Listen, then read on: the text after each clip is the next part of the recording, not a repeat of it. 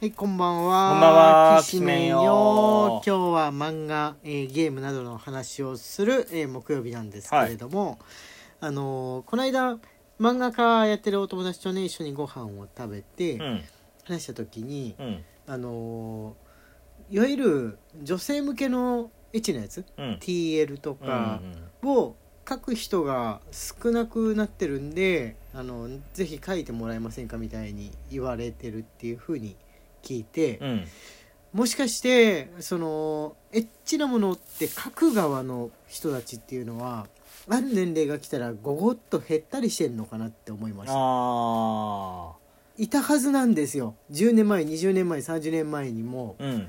あのエッチなのを書く人っていうのはそれぞれいたはずで、うん。ファンもそれぞれ持ってたと思うんですけど、今いないってことはああもう潮時かもっていうかこのジャンル書くの卒業かもみたいに思う瞬間があるのかなって男性も女性も。いると思います。あるよね、うん。でなかったら常に常にさあの若手の人にだ書く人いないからお願いだからみたいに仕事依頼来ないじゃん、うん。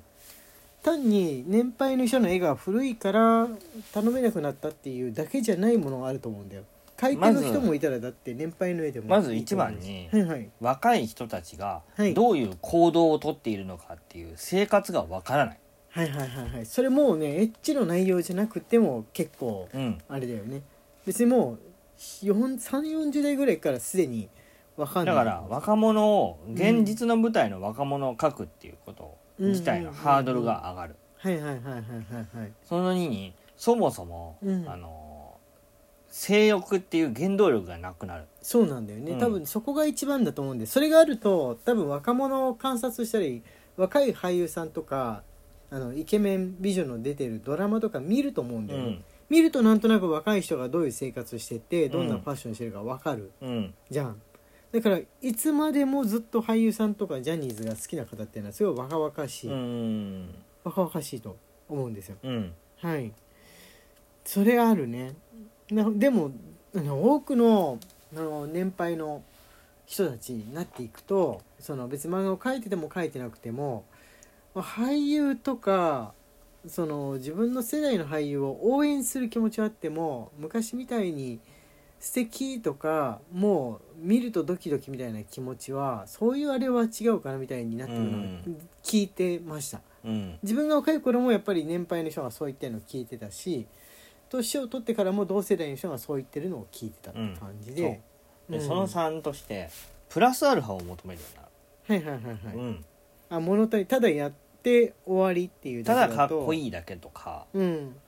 ただ可愛いだけとかだとうん。うん物足りなくなるんだと思ああ、うん。だからどうしたのっていうふう、うにうん、なるね。新鮮味はもうないじゃ、うん。んそれを繰り返し見れる人って少ないんだよ。うんうんうんうんそれってやっぱりジャンプとかもそうじゃん、うんうんうんうんジャンプってさ見れる人って一生見てられるけど、うん。でもある程度の年になってくるとさ、うん。このジャンルとこの話のストーリー運びはうん。古いやつだけどもう見たな。あ昔の作家さんでいうとこの誰それと似てる絵が現代のになったバージョンみたいな。そうそうそうそう。ってなっちゃうじゃん。うん、ドラマもそうだよね。現代の俳優さんが配役されてるうん。バージョンなだけで、別に別に恋愛のスタイルはそう変わんない、うん。あのタイとか海外のその BL のトレンディードラマがあるじゃん。いわゆるトレンディードラマ。それにハマる大人世代の人が最近割といるっていうのも珍しいっていうのはあるかもしれないですね。日本のトレンディードラマで見たことがないからあこのジャンルだったらちょっともう見たわみたいにならない。っうん。ていうのあって流行ってるとかはあるんじゃないかな。そうそうそうそうそう。だから思います。スパイスがいるんですよ、うんうんうんうんうん。うん。だからあのースパイスなしで書いてくださいって言われると、うん。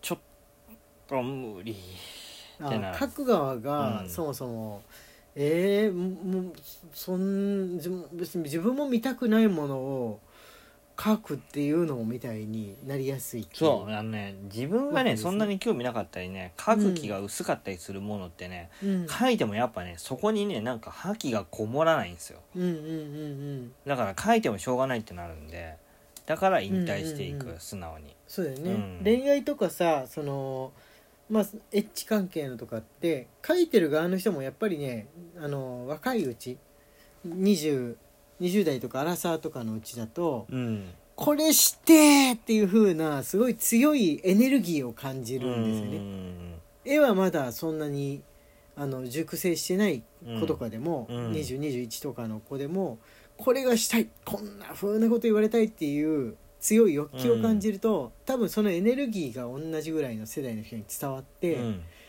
あ分かるよお前のその気持ちみたいになるのか男女ともにそれはあるのかなって思うんですよね。うん。うん。でなかったら新しい漫画がどんどん出てくる理由がない。ハーレムものとか言っても永遠に別にあるじゃん。そうそうそうそうそうそ若い世代の人が描いた若い世代の人用のものを今年度版を用意しますおせちみたいに。ううん2023年度のおせち用意しましたみたいうなん。感じであるんじゃないかなうん。おせちであることには変わらないんだけれども、うんっていうとこはあんのかなってうん。ことをね最近考えちゃってまして、うん。うん。だから恋愛ものとかそのなんつうんだろう。若す主人公が向かい合ってる問題じゃないですか、うん。恋愛って20代の人とか高校生が向かい合ってる問題を書くんだったらもうプラス10歳までのうちにみたいな。それぞそれれはもうプラス10本当そうだよ歳までのうちにっていう感じで。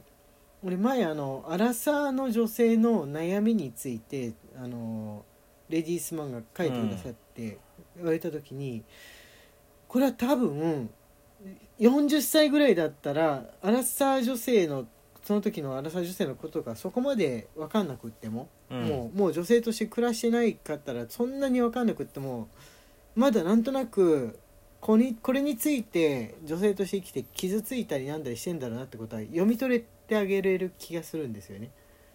でもそれはプラス10歳だからね、うん。多分勘が鋭い人は男性作家でももちろん書けると思う。うん。俺みたいな中性じゃなくても、うん。でもプラス20歳オーバーすると、まあ、あの子供の年齢じゃないですか、そうだね。うん。うん。何についてそこまで傷ついたり悩んだりしてるか、結婚についてのその親からのせっつきもそのせっついてる親の側が自分たちになるから、世代がね。わからない、うん。うん、新しい問題も出てきてもそれの問題の中心点もわからない、うんあの一昔前の毒親ブームっていうのはその今大人の世代がさらにおばあちゃんおじいちゃんの毒親から受けたことについての本は割と出てるんですけど、新しいジャンルとしてはその親子べったり系お母さんが子供,、子供大好きでもう親子でもう離れらんないみたいな、うんうん。実家の方が幸せお母さんといる方が正直結婚とか無理やりするより幸せみたいなのがあの新たなる現代の、うん問題とか言われてもよくわからない。もう時代変わってるいってるなぐらいしか感想が出なくって、もうまあなんだろうね。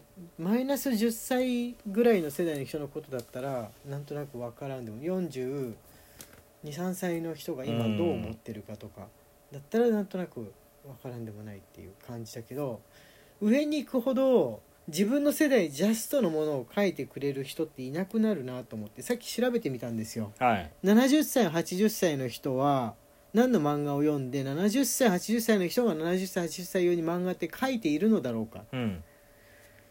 ていうのでないわけじゃないんです。たまにあんの。うん。たまにあんの。あのーやっぱ706070ぐらいの方が書いたそのしフレンドみたいな感じで、うん。少女フレンドみたいな感じのそのおばあちゃんバージョンみたいなはいはいはいはい漫画がたまにあるんですけれども、うんやっぱ少ないですね。少ないよね。漫画を描くってこと自体がかなり労力を使うからもう内容は思いついても体はもう限界みたいな人はいると思う、うん。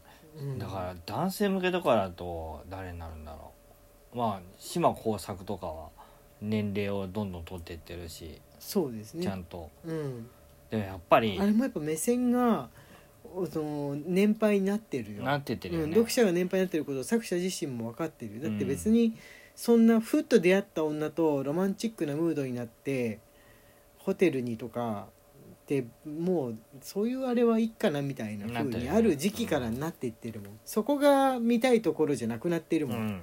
斎藤隆夫プロもやっぱり社会問題とかうん。を中心に据えたストーリーになってるんで、うんうんううん。ん。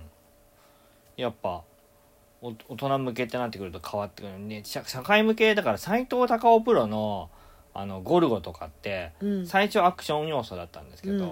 社会問題系に変わってくるんですよね、うんうんうんまあ時事ネタってやつですよね、うんうんうん。で時事ネタって言ってもちょっと先を見据えてるんで、うん。あのもう10年ぐらい前からガザ地区の問題とかやってたりとかするんですけど、うんうん。そういうの難しいものじゃんって俺思ってたんですけど、うん。よくやれるよなって思ったんですけど、うん。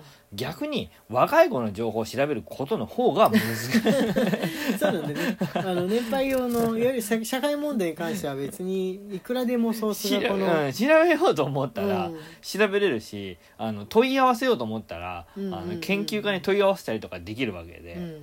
あのそっちの方が楽なんだな。そう生の気持ちの方が あの難しい、うん。そう喋んないじゃん。うん。知らない大人にむしろ喋んないし、うん。あれなんですよね。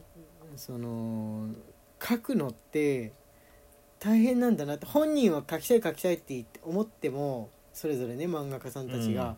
その人があの10代20代の時に思ったものを書きたいってだけあってだけであって、うん。今の若い子のつもりで書いてるわけではないっていう、そうだね。うん、だからえ昔じゃんこれっていうのだったら書けるかもうん。しれないっていうのはあるかもしれない、うん。そういうジャンルもありますけどね。あの昭和を思い出させるみたいな。そうだね。うん。はい皆さんもしよかったら、えー面白い年配向けの、えー漫画とかあったら教えてください。あー、はい。エロいか永遠にやってほしいなということで、えー時間がやってまいりました。荒井家の岸弁トークでした明日はフリートークですはい。よろしくお願い。します